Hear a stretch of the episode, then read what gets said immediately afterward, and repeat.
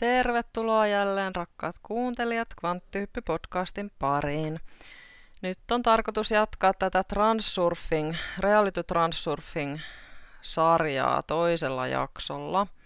Eli jos et ole kuullut ekaa jaksoa, kannattaa mennä taaksepäin ja kuunnella se ennen tätä, niin pääset vähän kärryille, että mistä puhutaan. Eli käyn läpi tässä nyt sellaista kirjaa kuin Vadim Zeland, Reality Transurfing. Ja tämä kirja on Venäjästä käännetty englanniksi ja mä yritän tässä nyt jonkinlaista suomenkielistä tiivistelmää tehdä siitä luku kerrallaan, koska tämä on todella todella pitkä kirja, yli seitsemänsataa sivua. Eli jonkin aikaa tässä menee, että kaikki nämä luvut tulee tässä käytyä läpi, mutta pikkuhiljaa. Joo, ja käy toki katsomassa nettisivuja, Kvanttihypyn nettisivuja. Ne löytyy osoitteesta kvanttihyppy kaksituhattayhdeksäntoista piste wixsite piste com kautta podcast. Sieltä löydät sitten kaikki yksittäiset jaksot ja niihin liittyvät taustalinkit ja muut, jos haluat tutkia jotain asiaa syvällisemmin tai löytää lähteitä.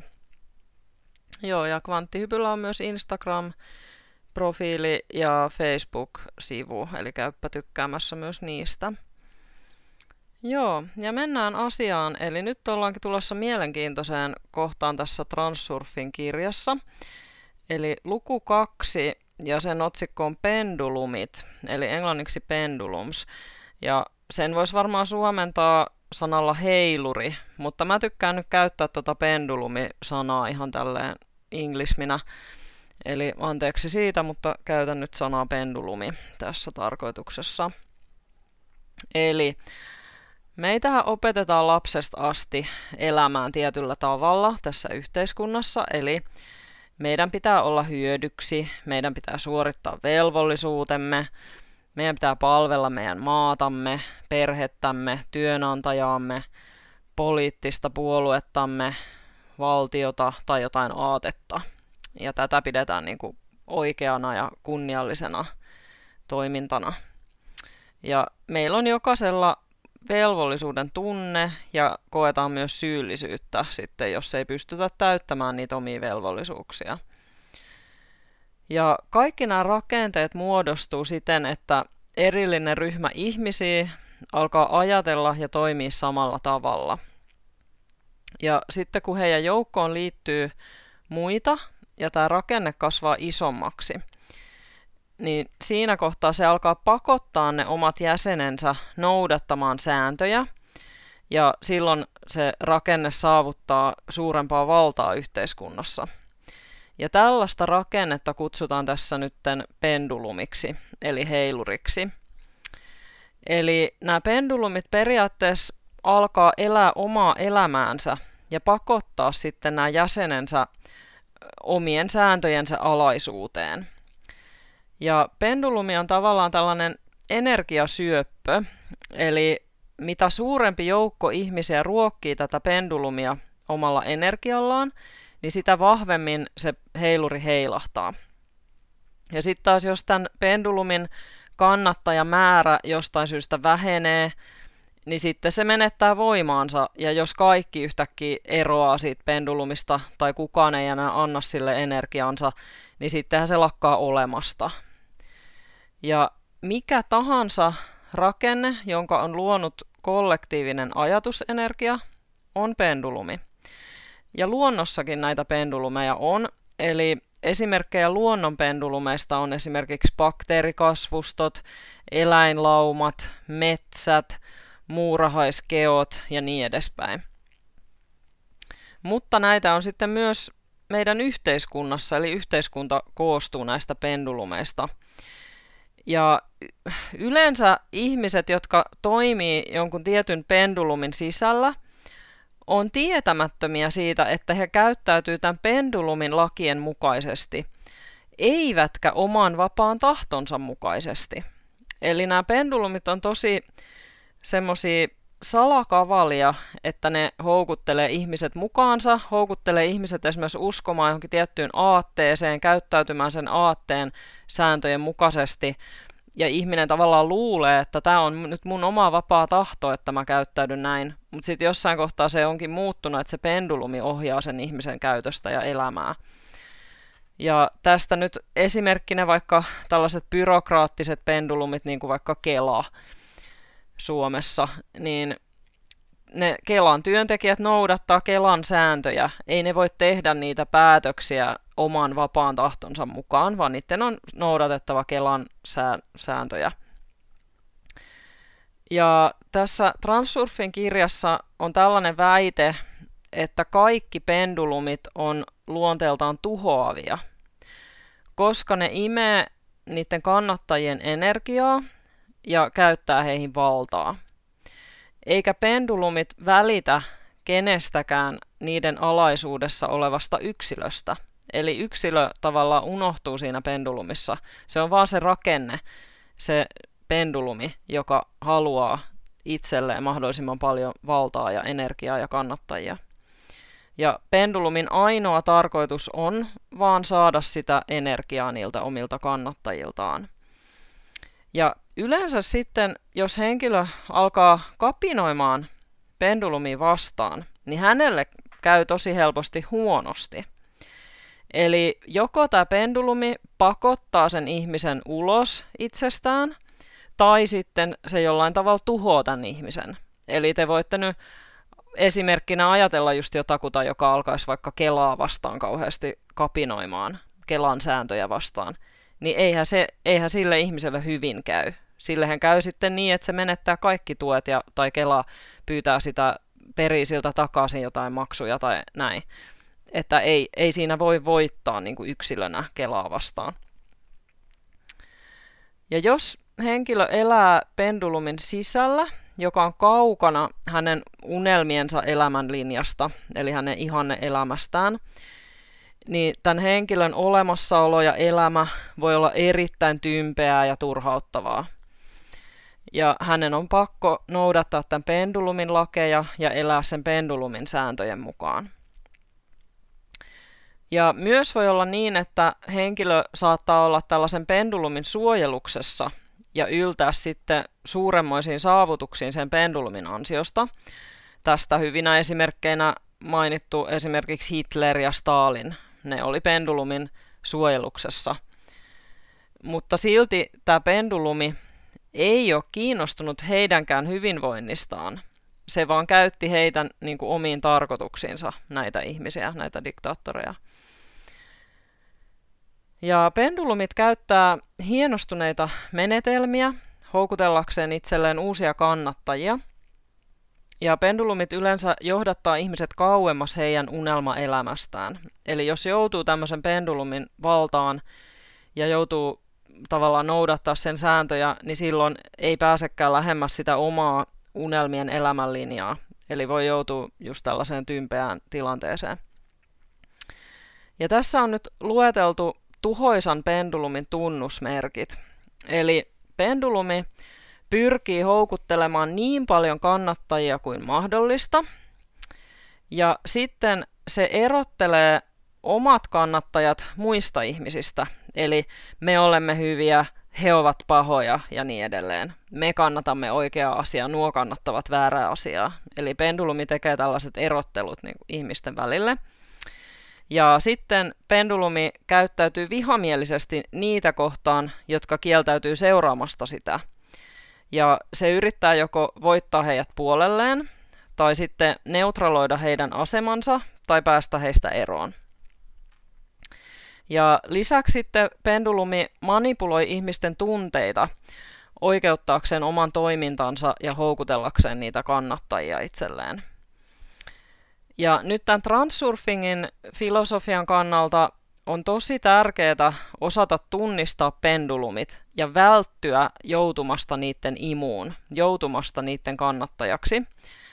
Ja pendulumiin kannattaa mennä mukaan vaan, jos siitä on itselle jotain hyötyä. Ja tuhoisan pendulumin tunnistaa aina yhdestä asiasta, eli se kilpailee aina niin kuin samankaltaisten pendulumien kanssa niistä kannattajista. Itelle tässä tulee nyt mieleen pendulumesta esimerkiksi poliittiset puolueet, eli ne aina kilpailee keskenään niistä kannattajista ja ajattelee, että toiset on väärässä, me ollaan oikeassa. Tai sitten esimerkiksi erilaiset uskonnot on hyvin samantyyppisiä pendulumeja. Ja mitä aggressiivisemmin se pendulumi käyttäytyy hankkiessaan näitä kannattajia, niin sit, sitä tuhoisampi se on. Eli sitä vaarallisempi se on yksilön elämälle. Tässä nyt voisi ajatella uskonnoista esimerkiksi sitten semmoisia ääriuskontoja tai tämmöisiä lahkoja, jotka on aika tällaisia aggressiivisia sitten. Niin semmoiset tulee ehkä esimerkkinä mieleen. No sitten joku tässä on miettinyt, että onko esimerkiksi hyväntekeväisyysjärjestöt pendulumeja ja onko ne tuhoisia pendulumeja?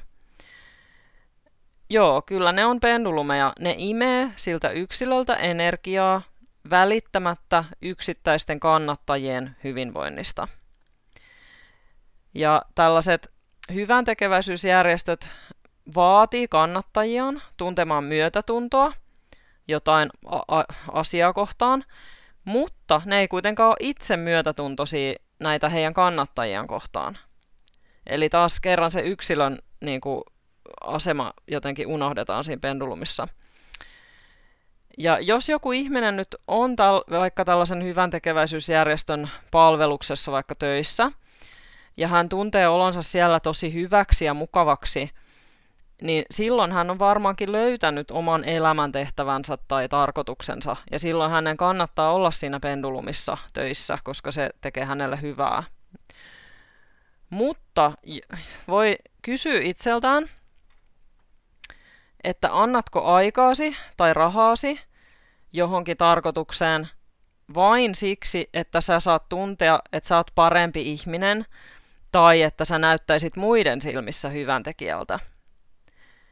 Eli jos on näin, niin silloin sä oot tavallaan tuhoisassa pendulumissa.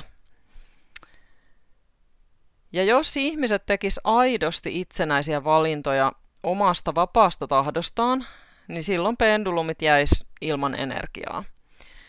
Ja tästä transsurfingistakin voisi tulla pendulumi, jos joku tekisi siitä vaikka uskonnon tai koulukunnan tai jonkun liikkeen, jonkun poliittisen liikkeen tai tämän tyyppisen. Mutta koska tämä transsurfing keskittyy yksilön hyvinvointiin eikä mihinkään yhteiseen jaettuun tavoitteeseen, niin tästä on vaikea tulla pendulumia. Eli tämä on niin kuin enemmän yksilön hyvinvointiin keskittyvä juttu. Ja pe- pendulumi tosiaan kääntää ihmisiä toisiaan vastaan, eli mustamaalaa, tekee vastustajista pahoja, niin kuin että, että näkee sitten toiset hyvinä ja toiset pahoina. Ja tällaisia pendulumeja ja toisten pendulumien kannattajia vastaan taisteleminen on täysin turhaa ja se vie vaan energiaa. Ja sota on tietysti tällainen äärimmäisin esimerkki näistä toisiaan vastaan taistelevista pendulumeista. Ja tämä meidän ihmisten yhteiskunta, tämä on täysin pendulumien täyttämä, eli täällä ei voi välttyä pendulumelta. Kaikilla aloilla kukoistaa kilpailu. Pendulumi nostaa sen oman suosikkinsa huipulle, johtoasemiin.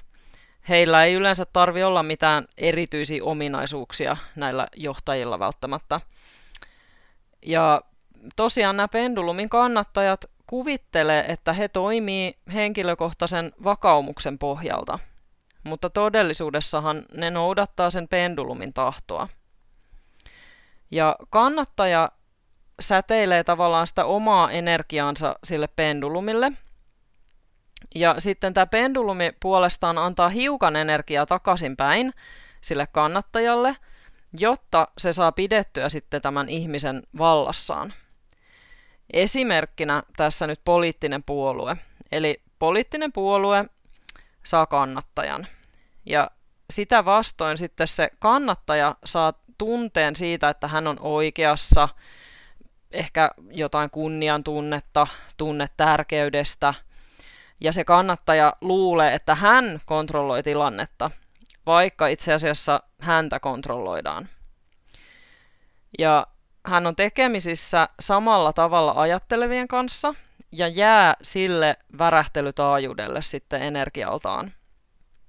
Ja sitten myöhemmin hän saattaakin alkaa tuntea, että ei tämä pendulumi, ei tämä tietty poliittinen puolue, ei se täyttänytkään hänen odotuksiaan. Ja silloin sitten tämä kannattajan energia tavallaan putoo pois sen pendulumin otteesta. Ja sitten se riippuu siitä pendulumista, että mitä sitten tapahtuu. Että antaako tämä pendulumi tämän kannattajansa vaan lähteä pois, vai maksaako hän siitä jopa ehkä vapaudellaan tai hengellään. Tällaistakin käy toisissa maissa, että sä et niin vaan lähde jostain liikkeestä tai poliittisesta puolueesta pois. Eli pendulumit tavallaan pakottaa ne kannattajat antamaan energiansa vapaaehtoisesti. Ja pendulumi imee sitä energiaa sekä omilta kannattajiltaan, mutta myös sitten niiltä vastustajiltaan. Niiltä, jotka vastustaa jotain liikettä tai asiaa tai puoluetta tai jotain, niin niiltäkin imetään sitä energiaa. Eli se on ihan sama, kannatatko sä pendulumia vai vastustatko sä sitä. Pendulumi ei välitä siitä, kummalla puolella sä olet. Sä voit heiluttaa sitä yhtä kovaa, vaikka sä olisit sen puolesta tai sitä vastaan. Ja tässä on niinku mielenkiintoinen, nyt kun mäkin olen tehnyt jaksoja noista kuu-ilmiöstä, niin tulee mieleen sekin nyt tässä yhteydessä, että kyllä sekin on ollut pendulumi. Ja siihen on mennyt tosi voimakkaasti mukaan itse ja antanut sille omaa energiansa tosi paljon. Mutta jotenkin, ja kun siinäkin jaetaan ihmiset siis, että me olemme nämä, jotka nyt tietävät, miten asiat oikeasti ovat, ja sitten on nämä niin sanotut normot, jotka ei tajua mistään mitään, niin siinäkin tavallaan jaetaan ihmiset niin kuin toisiaan vastaan. Ja sitten jotenkin siinä vaiheessa, kun luin tämän Transurfin kirjan ja sain selville näistä pendulumeista, niin siinä kohtaa mulla jotenkin putosi sitten innostus seurata oikein enää mitään esimerkiksi uutisia tai tämmöisiä poliittisia juttuja. Että et sitten jotenkin tajus sen, että ei niihin kannatakaan hirveästi antaa omaa energiaansa, että siinä sitten vaan menettää, menettää energiaa. Joo, että tämmöinen niinku pohdinta tähän väliin vaan itseltäni. Mutta joo, tosiaan, että, että se pendulumi haluaa vaan imeä sut mukaansa, jotta saisi sulta energiaa, ja se haluaa, että sä annat sun ajatuksesi sille asialle tai aiheelle. Ja tässä voi nyt vaikka miettiä sitä, että miten media toimii. Eli media, joku uutinen, saa sussa aikaan voimakkaita tunteita, yleensä negatiivisia voimakkaita tunteita, ja kiinnittää sun huomion sillä. Ja median tehtävä on virittää sun huomio tietylle taajuudelle. Ja pendulumin käyttämä lempitekniikka on horjuttaa sun tasapainoa jollain tavalla. Esimerkiksi tästä vaikka, että jos hinnat on noussut, sitten sä reagoit siihen negatiivisesti, sä valitat, vertailet hintoja sun ystävien kanssa, pendulumi imee sun negatiivisen energian ja heiluu kovempaa. Ja pelko on kaikista voimakkain naru, mistä pendulumit osaa vetää. Tulee tässä vaiheessa nyt sitten tietenkin mieleen tämä koronahysteria ja pelko, mikä pyörittää sitä koko paskavyyhtiä. Eli jos kukaan ei oikeasti pelkäisi koronaa, ketään ei olisi saatu pelkäämään, niin eihän tätä koronapendulumia edes olisi olemassa. Se perustuu siihen ihmisten hysteriaan ja pelkoon ja sitä sen jatkuvaan ruokkimiseen. Ja media on manipuloinut ihmiset pelkäämään sitä koronaa ihan hysteerisesti. Ja ahdistus ja huolestuneisuus on myös energiaa pendulumeille, vaikkakin hieman heikompaa kuin pelko. Ja lisäksi pendulumit käyttää myös syyllisyyden tunnetta manipuloidakseen ihmisiä.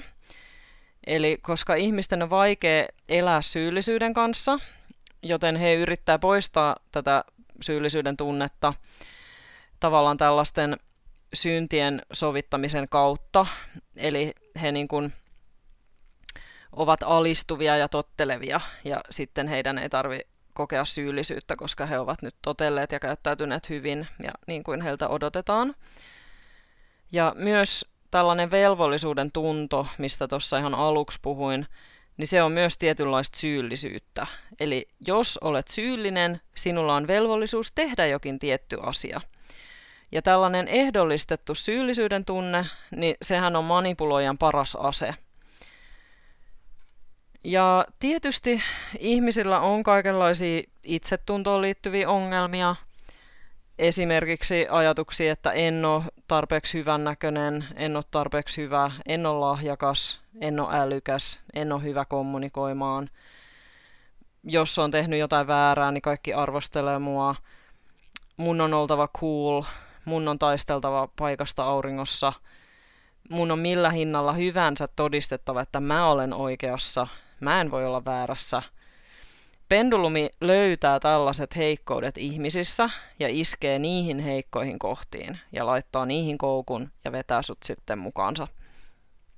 Eli tunteet ja kiinnostuksen kohteet suuntaa ihmisen ajatukset tiettyyn suuntaan. Eli jos joku aihe ei kiinnosta sua eikä aiheuta sus mitään tunnereaktioa, niin sua ei voida sillä silloin manipuloida. Eli pendulumit niin kuin pyrkii haavoittamaan meidän tunteita ja leikittelemään meidän tarpeilla. Ja ihmiset yleensä reagoi aika säännönmukaisesti ulkoisiin negatiivisiin ärsykkeisiin. Eli jos esimerkiksi saa huonoja uutisia, niin sitten on tyytymätön. Ja jos tulee jotain huolestuttavia uutisia, niin se saa aika ahdistusta ja pelkoa. Jos joku sanoo jonkun loukkaavan kommentin, se saa aikaan vihamielisyyttä. Eli nämä, nämä on semmoisia, millä me nyt ollaan totuttu reagoimaan tällaisissa tilanteissa. Ne on aika automaattisia tapoja reagoida. Ja pendulumit ottaa kiinni näihin meidän tapoihin. Ne on koukkuja, mihin pendulumit ottaa kiinni. Kuten se tapa, että jos on tapana ärsyyntyä pikkuasioista, tai reagoida ylipäätään negatiivisesti negatiivisiin ärsykkeisiin. Ja tällaiset tavat, niin ne tuo ihmisille turvaa, koska ne on niin pitkään ollut tuttuja, nämä reagointimallit ja tavat. Ja tietysti kaikenlainen uusi asia, niin se saa aikaan huolestuneisuutta, koska se on vierasta, se ei ole tuttua. Niin sen takia on vaikea muuttaa näitä tapoja, joita on ehkä koko elämänsä niin kuin noudattanut. Eli ihminen suuttuu tai huolestuu, kun saa negatiivisen ärsykkeen. Sen jälkeen se pendulumi alkaa imemään siitä ihmisestä energiaa, mutta osa siitä energiasta menee siihen, että se ihminen siirtyy sellaiselle elämänlinjalle, joka on hänelle epäsuotuisa ja epämiellyttävä. Ja sitten tässä on tämä periaate, että jos sä haluat välttää jonkun tapahtuman, jos sä pelkäät esimerkiksi kauheasti jotain pahaa tapahtuvaksi, niin mitä voimakkaammin sä haluat sen välttää, sitä todennäköisempää on, että se tapahtuu just sinulle. Eli tässä on niinku tavallaan selitetty, että jos sä taistelet aktiivisesti asioita vastaan, joita sä et halua kokea, niin itse asiassa silloin sä vedät niitä voimakkaasti puoleesi. Eli jos sä ajattelet negatiivisia ajatuksia, annat niille voimaa vielä tunteiden avulla, niin silloin sä siirryt negatiiviselle aikalinjalle. Eli tämän takia tässä kirjassa paneudutaan niin paljon tähän pendulumiasiaan, jotta me osattaisiin jotenkin välttää tai voittaa ne pendulumit ja välttää antamasta niille meidän energiaa ja siirtymästä niiden mukana niin kuin huonommalle aikalinjalle tai elämänjanalle. No, sit voi esittää kysymyksen, että miten tällaisen pendulumin sitten voi voittaa. Siihen on olemassa kaksi tapaa. Pendulumin voi joko voittaa, tai sitten sen voi pysäyttää. Pendulumin kanssa taisteleminen on siis täysin turhaa. Jos sä taistelet sen kanssa, niin silloin sä annat sille vaan sun energias. Eli, jotta sä voisit välttää pendulumin vaikutukset, kieltäydy joutumasta sen kanssa konfliktiin. Ja tässä myös muistutetaan transurfingin yhdestä pääperiaatteesta, eli meillä ei kenelläkään ole oikeutta tuomita tai muuttaa mitään. Eli kaikki, mitä näet ja koet, tulisi hyväksyä kuin se olisi vain taulu seinällä. Pidit siitä tai et. Eli me ei saada mitään niin kuin, tuomita tai ruveta niin kuin, yrittää väkisin muuttaa. Eli ajattele, että sä oot Taidenäyttelyssä sä katsot seinällä olevia tauluja ja ne ei miellytä sua. Niin sä et siellä silti voi ruveta repimään niitä pois seiniltä tai tuhoamaan niitä. Vaan sä vaan yksinkertaisesti toteat, että nämä taulut ei miellytä mua, minäpä siirryn toiseen huoneeseen katsomaan toisia tauluja, jotka miellyttää mua enemmän. Ja lähdet pois siitä tilanteesta.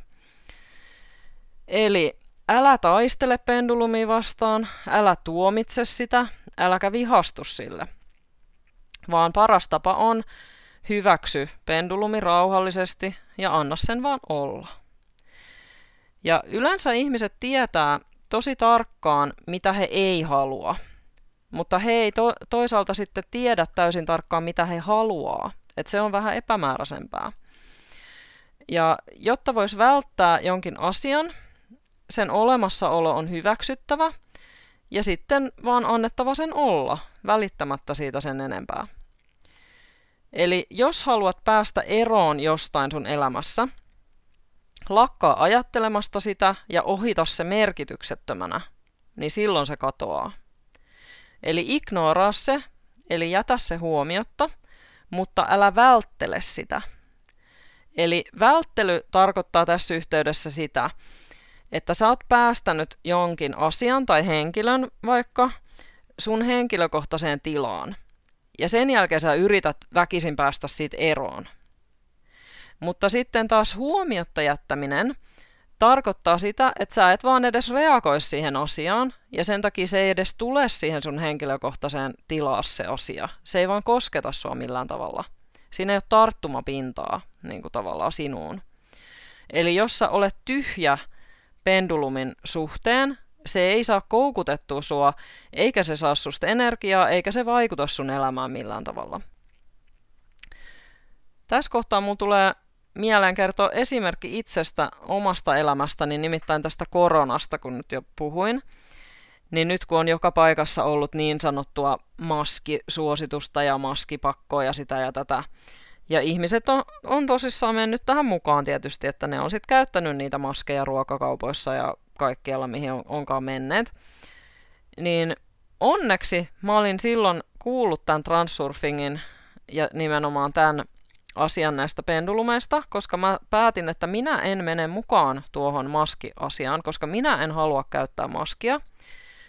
Eli mulla on nyt tämän koko korona-ajan, minä olen käyttänyt maskia vain yhden tunnin ajan. Ja siinäkin mä olisin voinut kieltäytyä, mutta mä suostuin siihen, koska mulla oli eräs asiakas, joka toivoi, että hoidon aikana käytettäisiin maskia. Niin mä suostuin siihen, mä sanoin, että okei, että voin mä käyttää sen aikaa, kun hän siinä on. Mutta esimerkiksi kaupassa en ole kertaakaan käyttänyt maskia. Mä oon käynyt useita kertoja eri lääkäriasemilla, en ole käyttänyt maskia. Mä oon käynyt hammaslääkärissä, en ole käyttänyt maskia. Niin kun mä, mä oon todella monessa paikkaa käynyt, ihan elänyt normaali elämää. En ole käyttänyt maskia. Ei ole kukaan koskaan tullut sanomaan mitään. Jos joku on tarjonnut mulle maskia, mä oon vaan sanonut, että ei kiitos, en tarvi. Ja se siitä, ei ne ole sanonut mitään. Ei kukaan ole suuttunut mulle, kukaan ei ole tullut räyhäämään mulle missään. Ja töissä oli sitten semmoinen tilanne, mä työskentelen ihmisten parissa, niin meillä oli sitten silleen, että saa käyttää sellaista visiiriä. Niin mä sitten siihen ajattelin, että okei, että mä teen tässä kohtaa tällaisen kompromissin, että että mä käytän tätä visiiriä sitten silloin, kun on pakko. Niin sitä olen sitten jonkin verran käyttänyt, mutta maskia en ole kertaakaan töissä käyttänyt myöskään. Että tällä lailla. Eli tämä maskiasia ei ole mua koskettanut, koska mä en ole antanut sille sitä valtaa, mä en ole ajatellut sitä koko asiaa, mä en ole myöskään vastustanut aktiivisesti sitä. Mä oon vaan ohittanut sen merkityksettömänä silleen, että se ei kosketa mun elämää. Ja tämä on todella hyvin toiminut käytännössä. Eli, eli olen todella tyytyväinen tähän, eli voin suositella testaamaan tätä. Okei. No sitten tässä kirjassa annettiin tällainen esimerkki, ja vähän tämmöisiä, että mitä kannattaa tehdä missäkin tilanteessa, jotta välttäisi sen negatiivisen pendulumin. Eli tää on nyt esimerkki, että sulla on pomo, ja se pomo vaatii sua tekemään jotain. ja sit sä olisit itse sitä mieltä, että sä tekisit sen paremmin, jos sä saisit tehdä eri tavalla sen asian kuin hän vaatii, niin mitä siinä tilanteessa kannattaisi tehdä? Älä ala taistelemaan hänen kanssaan tai väittelemään hänen kanssaan, vaan nyökyttelet vaan päätäsi, kun hän selittää tämän asian. Ole samaa mieltä kaikesta hänen kanssaan. Ja sitten sen jälkeen, kun hän on puhunut, niin kysy sitten häneltä neuvoa tai hänen mielipidettään, että miten hänen mielestä tämä asia tulisi parhaiten suoritettua tai kuka työpaikalla sen osaisi parhaiten tehdä. Tällä tavalla sä oot teeskennellyt, että sä oot osa tätä pendulumia, mutta sä vältät sen vaikutukset itseesi. Eli jos sä olet jonkun pendulumin sisällä, niin kuin vaikka työpaikassa, niin sä voit hyvin tiedostaa, että se on pendulumi, ja sä voit aina teeskennellä, että sä oot osa sitä, mutta sun ei tarvi antaa sille sun energiaa, sun ei tarvi reagoida tunteella niihin asioihin. Eli sä voit tälleen niin kuin, vähän niin kuin surffata siellä, siellä sitten niin kuin, tällä helpolla tavalla. No joo, no sitten oli tämä pendulumin pysäyttäminen. Miten se tehdään? Eli joskus sitä pendulumia ei voi voittaa. Eli sä et voi ignorata sitä, etkä sä pysty pakenemaan sen vaikutusta.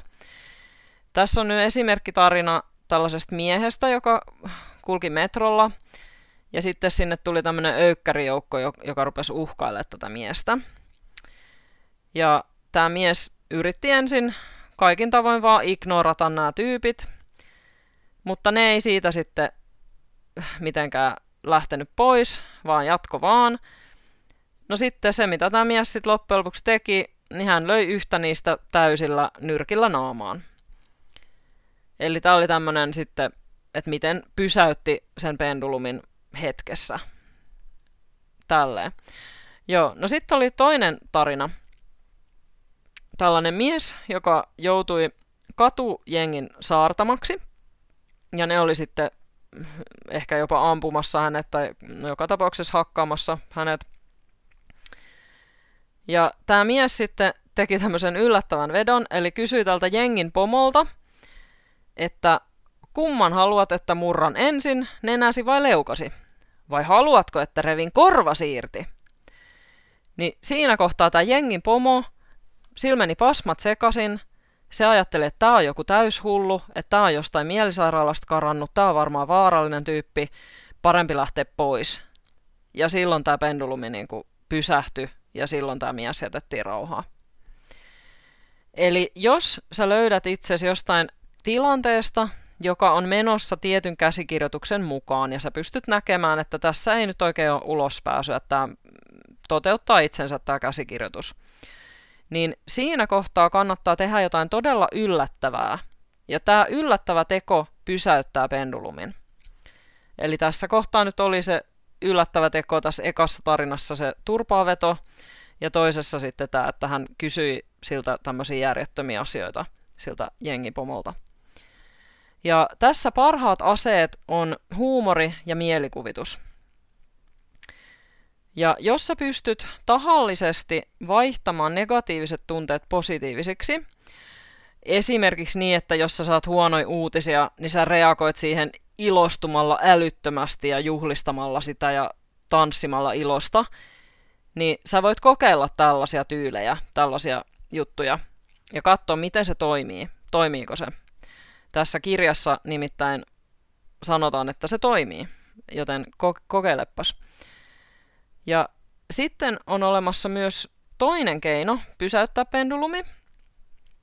Ja se on tällainen, että jos esimerkiksi nyt se pomo tulisi selittää jotain ja se ärsyttää sua, se ihminen, ja se on vaikka tosi kiukkusella tuulella ja näin, ja tosi vaativa sua kohtaan, ja, ja sä oot joutumassa mukaan tähän työpaikan pendulumiin, niin siinä kohtaa sä voit yrittää keksiä, mitä tuo henkilö kaipaisi. Mitä häneltä puuttuu, mitä vailla hän on. Ja sitten kuvittele antavasi se hänelle, visualisoi se, miten hän saa sen, mitä vailla hän on. Esimerkiksi nyt tämä kiukkunen pomo, sä voisit ajatella, että hän on vailla esimerkiksi rentouttavaa vapaa-aikaa. silloin sä voit kuvitella hänet jossain rentouttavassa toiminnassa, mitä sä tiedät, että hän harrastaa, tykkää tehdä, tai va- vain sitten kuvitella hänet jossain lepotuolissa rentoutumassa, jos et tiedä, mitä hän nyt yleisesti tykkää harrastaa. Ja siinä kohtaa se pendulumi pysähtyy, kun sä teet tällaisen mielikuvaharjoituksen. Joo, no sitten jää jäljelle enää viimeinen kysymys. Eli minne se kaikki energia menee, kun tämä pendulumi on pysäytetty? Ja tosi siisti uutinen on, että se tulee sinulle se energia.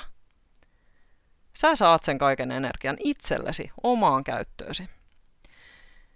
Eli pendulumi haluaa siis imeä sun energiaasi, se tekee sen viemällä sun ajatukset ongelmaan ja pitämällä ne keskittyneenä siihen ongelmaan. Ja tämä on tietysti helpompaa, jos sä lisäksi ajattelet, että tämä ongelma on tosi vaikea ratkaista, että tähän on tosi vaikea löytää niin kuin, ratkaisua. Ja yleensä ihmiset suhtautuu ongelmiin ahdistuneesti ja pelolla ja huolella. Ja itse asiassa se, että kun ne keskittyy ajattelemaan sitä ongelmaa, niin se estää heitä löytämästä siihen ratkaisuun. Ja tämä pendulumi pitää ne ajatukset kapealla käytävällä, kapealla sektorilla, jolloin sitä asiaa ei näe laajemmin ja siihen ei tietysti löydäkään ratkaisua. Eli jos sulla on joku ongelma, älä anna sen aiheuttaa huolta tai pelkoa, vaan ajattele niin, että kaikkiin ongelmiin löytyy yksinkertainen ja helppo ratkaisu. Että tähän löytyy helppo ratkaisu ja sillä siisti. Sen jälkeen päästä irti siitä ongelmasta, rauhoita oma mielesi ja pysy tyhjänä. Eli älä, älä jatka sen asian ajattelemista. Ja siinä tilassa ratkaisu tulee sulle tosi helposti. Näin tässä kirjassa ainakin luvataan. Ja mä oon kyllä itsekin tätäkin testaillut, aina kun mä oon kokenut, että mulla on joku ongelma. Niin mä oon vaan hokenut itselleni, että ratkaisut tulee tosi helposti, että tää on tosi helppo ratkaista tää ongelma, että kaikkiin ongelmiin löytyy helppo ratkaisu. Ja kyllä mä sanon, että siinä kohtaa on myös löytynyt. Eli ei ne olekaan ollut niin isoja ne ongelmat, kuin mitä olisi voinut alun perin luulla. Ja jos sä nyt sitten noudatat näitä tämän kirjan ohjeita pendulumien suhteen, ja saat itses irrotettua pendulumien otteesta, niin siinä kohtaa sulle voi tulla sellainen olo, että ikään kuin sä olisit jonkinlaisessa tyhjyydessä, koska kaikki tämmöiset aikaisemmat asiat, mitkä on vienyt sulta just energiaa ja, ja vienyt sut mukaansa, kaikki riidat ja konfliktit ja ongelmat, ne ei enää kosketakaan sua, ne ei aiheutakaan sulle mitään harmia. Ja sä saatat myös sitten alkaa kokea, että sä et ole enää niin tärkeä muille ihmisille, tai että asiat vaan tapahtuu susta riippumatta, tai tällainen näin. Että se voi aiheuttaa sellaisen kokemuksen siitä, että on ikään kuin semmoisessa tyhjyydessä. Eli on tosi hyvä, että sä oot vapaa toisten pendulumeista, ja sit on kuitenkin olemassa ne sun omat pendulumit, joista on sulle hyötyä. Ja maailma koostuu tosiaan pendulumeista, eikä niitä voi koskaan kokonaan välttää. Mutta jos sä tiedostat niiden luonteen ja tiedät, miten pysyä vapaana tuhoisien pendulumien vaikutuksesta, niin silloin sä oot jo voiton puolella niin kuin transurfingin näkökulmasta. Eli sitten ollaan jo tosi pitkällä tässä hommassa, niin sanotusti. Joo, eli tällaisia asioita nyt tuli tässä kakkosluvussa, ja mä haluaisin tosi mielelläni kuulla, mitä mieltä te olitte tästä pendulumiasiasta, tai onko teillä tästä jotain esimerkkejä tai omia kokemuksia, varsinkin jos te testaatte nyt näitä tapoja pysäyttää se pendulumi tai voittaa se, niin laittakaa mulle toki niin kuin vaikka sähköpostia tai vaikka Facebookissa, kommentoikaa sinne Facebook-sivuille, niin tota, mielelläni kuulen, kuulen näistä kokemuksia. Joo. Ja sähköpostiosoitehan oli kvanttihyppy kaksituhattayhdeksäntoista at gmail piste com. Sinne voi laittaa viestiä. Jees, ei muuta kuin palataan seuraavan luvun parissa jossain kohtaa, kun sen ehdin tekemään. Ja aurinkoista kesää kaikille. Heippa hei!